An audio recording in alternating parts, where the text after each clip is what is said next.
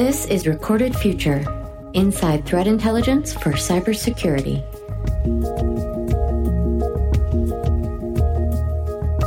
Hello, everyone, and welcome to episode 161 of the Recorded Future podcast. I'm Dave Bittner from the Cyberwire. Our guest this week is Rick Howard, Chief Analyst and Chief Security Officer at the Cyberwire. Rick Howard's career includes stops in the U.S. Army in signals intelligence, teaching computer science at West Point, and pioneering roles in threat intelligence for the military. He's the former Chief Security Officer at Palo Alto Networks, where he helped create and managed their Unit 42 threat intelligence team. He shares his insights on his career as a network defender, his take on the essential role of threat intelligence, and what he looks for when hiring members of his team. Stay with us.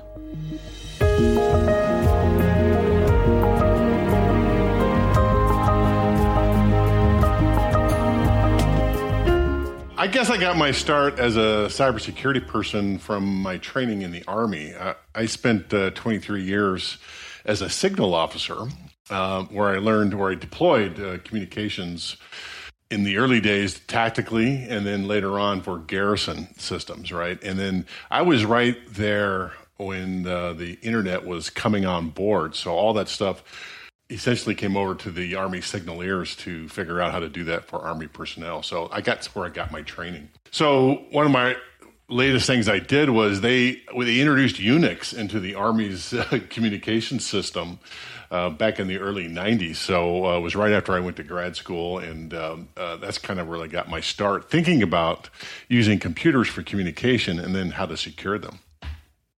And uh, you spent some time at West Point as well, yes? That was such a great job, and I can't believe they let me do that job. You know, imagine me teaching cadets how to be you know, how to be computer scientists. Um, but it was fantastic. Uh, West Point's a beautiful place uh, on the Hudson, and um, we lived in this fantastic neighborhood. And you know, in the army, they do everything by rank, so everybody with the same rank lived in the same neighborhood. Hmm. So I was a captain and a major there, and everybody had two kids, a mini do- a minivan, and a dog, right? And so um, every Friday night. Uh, we would uh, do these barbecues at the little park across the street from my house and it was all fenced in. So everybody would bring their kids down, and the parents would be up at the top where the gate was, uh, and kick the kids back into play. And we would, you know, cook uh, hamburgers and hot dogs every Friday. I mean, it was just a fab, fabulous place. Yeah. Uh, and um, I taught computer science there for a number of years, and just had a blast. And and so when you wound up your career there with the Army, where did you head next? Well, the interesting thing was my last job in the Army was I ran the Army Computer Emergency Response Team, which is essentially the CISO for the Army. We didn't have CISOs back then, but that's what essentially it was. Um, my main function was to coordinate offensive and defensive operations for the Army so they wouldn't step on each other you know, because hmm. back in those days, the intelligence arm did all the um, cyber operations offensive, and then another complete command did the defensive piece. And sometimes they didn't like to talk to each other. So my my job was to make sure. Yeah, it sounds like I, I, I, I'm just imagining you learning a whole lot about diplomacy from that assignment. and I worked at this fantastic place. Okay, it was called the Army's Information Dominance Center because we didn't know what the internet was going to be back then. And the guy that built it was a Star Trek fan, and uh, he didn't want it to be, uh, you know, cubicle city. He knew that they were going to bring VIPs uh, in to see what the Army was doing in this new thing called cyber. So he wanted it to look cool. So he flies out to Paramount Studios and says, Hey, we want to build the bridge of the Starship Enterprise for our Army Information Dominance Center.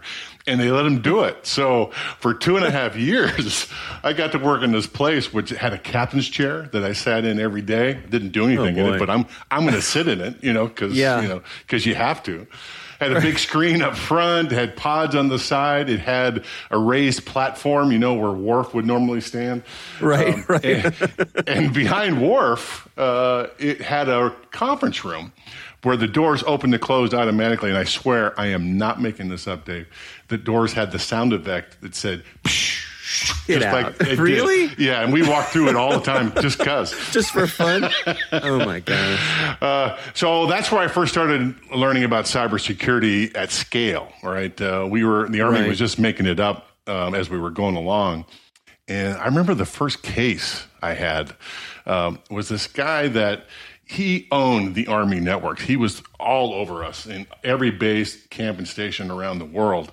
Uh, uh, and he was uh, a conspiracy nut. Uh, he wasn't doing anything like cyber espionage or cyber warfare, but he was convinced that the Army and by the way, all the services. He wasn't just in the Army's network, he was in everybody's network, right? But he was convinced that we had the secrets for the alien invaders in our networks, all right? So his oh. whole purpose was to uh-huh. find those secret documents. So we we go through this big drill and we uh, coordinate with the British uh, authorities because he's a British citizen.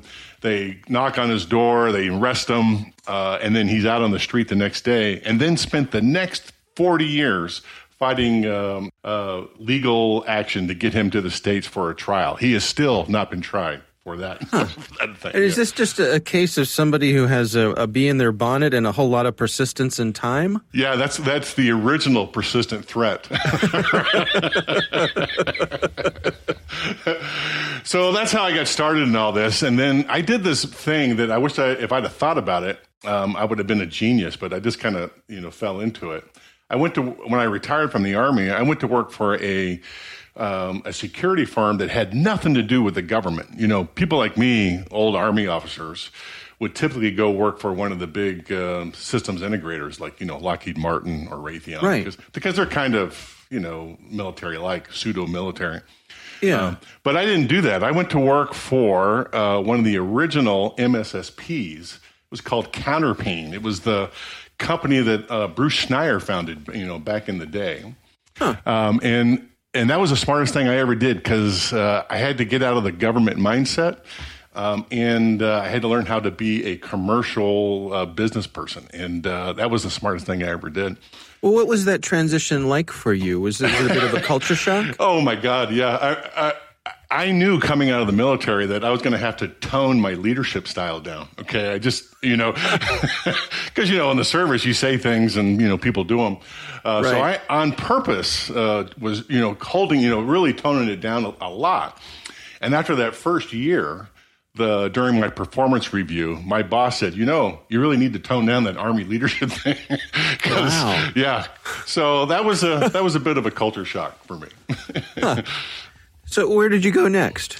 Um, I got the opportunity to go work uh, in my in the field that I love, which is cyber intelligence. Uh, VeriSign, a big uh, one of the original big uh, important security firms.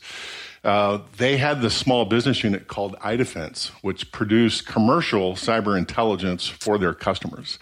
And, so they needed someone to run it. And so I got to go do that. And it was fantastic because um, you know, by this time I didn't have any clearances uh, from mm. the hmm. government anymore, and uh, really the one of the big things for iDefense back in the day was that they really had a human intelligence service, meaning they put people on the ground in lots of weird places around the world just to see what was going on. So when I, when I was in the army, if I wanted to go talk to a Chinese hacker you know, that would take two years of planning. 17 generals would have to say yes, and then they would probably change their mind right before they went out the door because it's too risky, right? But mm-hmm. at iDefense, we had no government ties, right? And so if I wanted to see what the Chinese hackers were doing, I'd just say, hey, go talk to that guy, go have breakfast with him and see what he's doing. And they would tell us what they were doing. So it was, you know, hmm. it was a really interesting time. So you're, you're enjoying your experience there. What led you to being a CISO? I've always thought that the CISO or the CSO was the ultimate job for a network defender. All right. That's the probably the highest job you can get in our field in my mind. So I was constantly looking for an opportunity uh, to take one of those jobs on because I had learned all these things in the Army and working in the commercial sector about how the adversaries work. I wanted to see if I could actually take a, an organization and actually do something meaningful, right? Um, and the, and you know this from talking to a lot of CISOs and people that want to be CISOs today, but you can't be a CISO unless you've been one, right? It's this mm-hmm. it's this tri- paradox, right? The, nobody wants to hire a CISO unless you've been a CISO, so it's really hard to break in. So I got the opportunity to go work for a company because uh, my best friend from the Army, by the way, was in this organization that was looking for a new CISO uh, and I got to go do that um, for the first time. And it was a huge learning experience. It was a company called TASC. They were kind of a mini systems integrator, uh, and I got to get my feet wet about what it means to be a CISO. And what was that transition transition like? I mean, what sort of things uh, did you have to learn along the way? Well, it was interesting because uh, my predecessor had purchased all the toys he had every tool that you'd ever have wanted, all right, and he had them huh. deployed. Uh, and but he ran out of money uh, when he started to hire the people to manage it. So he had you know world class cybersecurity tools, but we had a sub I don't know, tier one list of folks. These were really motivated people, but uh, they had no experience. All right. And so the big the, the big thing I had to solve was how do we bring those people up to speed quickly to manage all these high tech tools we had, and it was a lot more difficult than the way I just described it. And how long were you there? I was, you know, one of my, uh, it shows up in my resume like that. I was only there for a short time because I got this fantastic opportunity my old boss at VeriSign, the guy that uh, was the CEO there, uh, Mark McLaughlin, uh, he left before I left VeriSign to uh, go to Palo Alto Networks and take the company public, which he did. After he left, um, I went over to TASC to be the CISO. But Mark loved what iDefense could do when I was at VeriSign.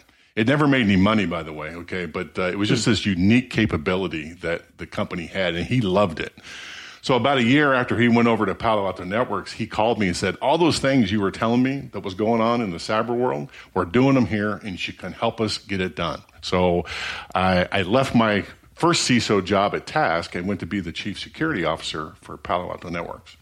Now that strikes me as being a, a an opportunity for scaling there. I mean, that's a that's a different size organization, yes. Yeah, it's gigantic and different in that you know Palo Alto Networks, when I joined one of the big security firms, um, but typical of most companies, uh, they hadn't applied everything they know uh, to their own organization. All right, so it was an opportunity to take their expertise, which they had a lot. They had when I first joined, it was only about three thousand people, and most of those were security engineers, uh, and they knew a lot about how the adversaries worked in cyberspace. Okay, but then was the idea was to transition that knowledge into an operational arm of the internal company, which is fantastic.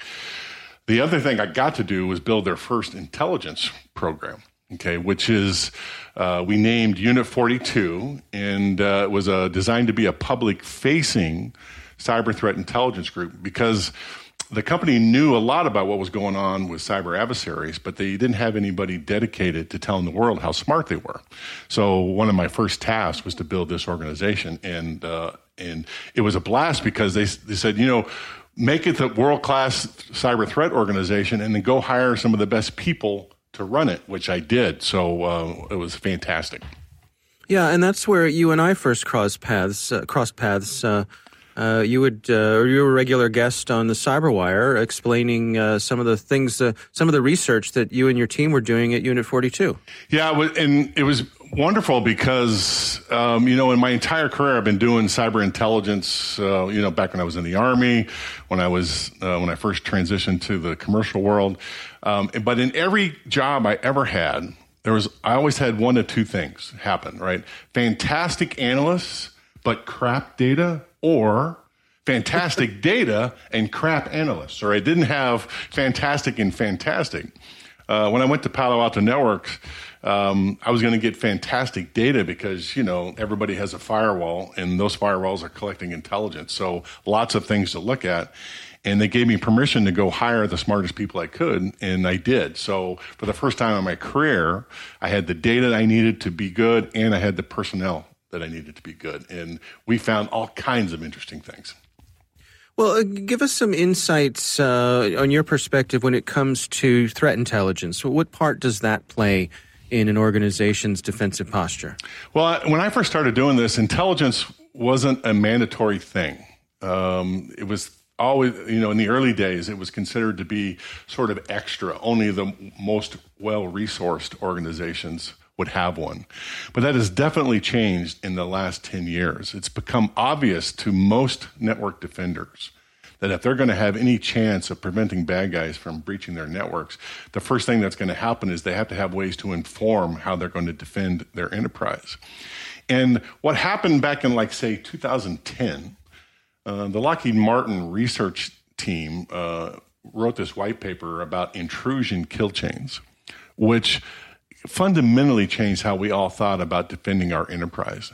In the old days, before that paper came out, we would do this passive defense in depth, basically uh, throwing defensive controls, you know, general purpose defensive controls into our network and hope that the bad guys would run into them.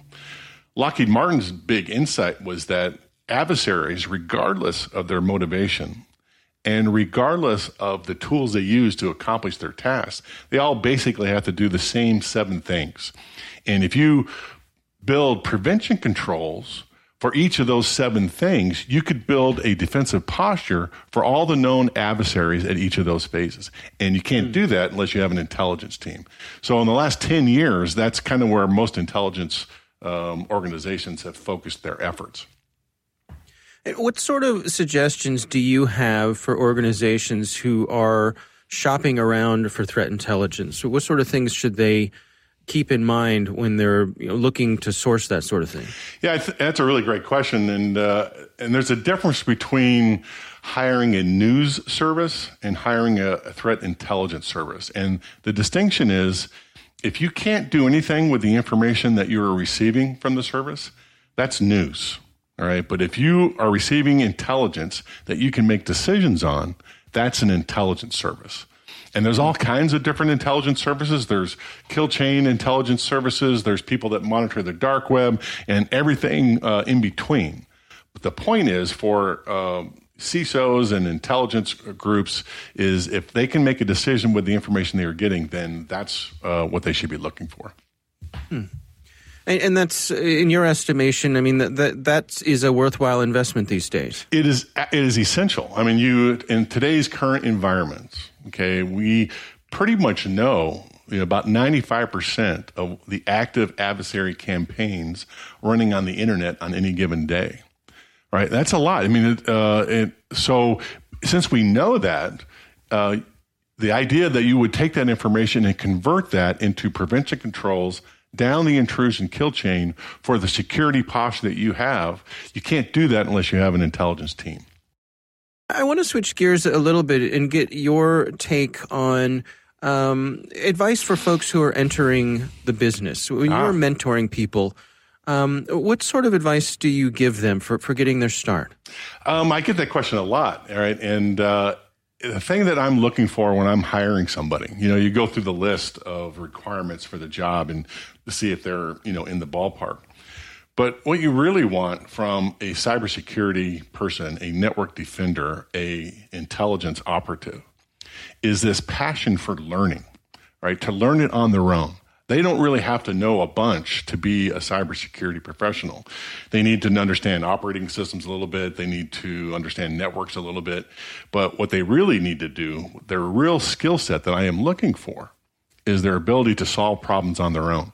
One of the uh, ri- original questions I have when I'm interviewing somebody is I'll go through the list of job requirements. But my last question is always, what are you running at your house? Because if this potential employee is not running a Linux box that he built himself, he's not smart. he's not smart enough to be on my team. Okay, so uh, it's not that you have to know Linux. Uh, it's just that you have to be smart enough to tackle these strange problems and figure them out yourself. Because I right. don't know how to solve them. All right, and I'm going to hand this big dripping bag of problems to this person uh, and say, "Go solve it," and they, they need to be able to do that on their own. So uh, that would be the advice. The way you do that is uh, read as much as you can. Read all the technical material that you can get your hands on. Do stuff at home. Practice what you're going to do.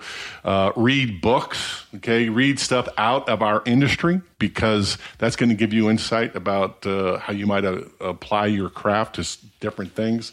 Uh, just consume as much material as you possibly can. And I would give one more thing for them. They should practice writing and speaking because I've had some really smart people work for me in my career, uh, but they couldn't convey what they knew to people that didn't know what they know. Right. Mm. So you have to practice, you know, communicating what you know to people that are that are not as smart as you. And the way you do that is you write and you speak in public. So there you go. That's the easy way to get into the cybersecurity world. Read as much as you can, write essays, and uh, speak in public. And invest invest in a Linux box. yeah, if you and if you play Fortnite at home, uh, you get an extra added bonus for coming to work for me. right, fair enough. Fair enough. All right, Rick Howard, thanks for joining us. Thank you. Our thanks to Rick Howard for joining us.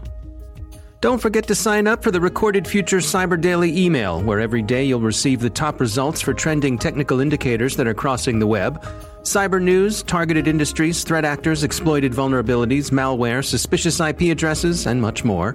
You can find that at recordedfuture.com/intel. We hope you've enjoyed the show and that you'll subscribe and help spread the word among your colleagues and online. The Recorded Future podcast production team includes coordinating producer Caitlin Mattingly, executive producer Greg Barrett. The show is produced by The Cyberwire with executive editor Peter Kilpe, and I'm Dave Bittner. Thanks for listening.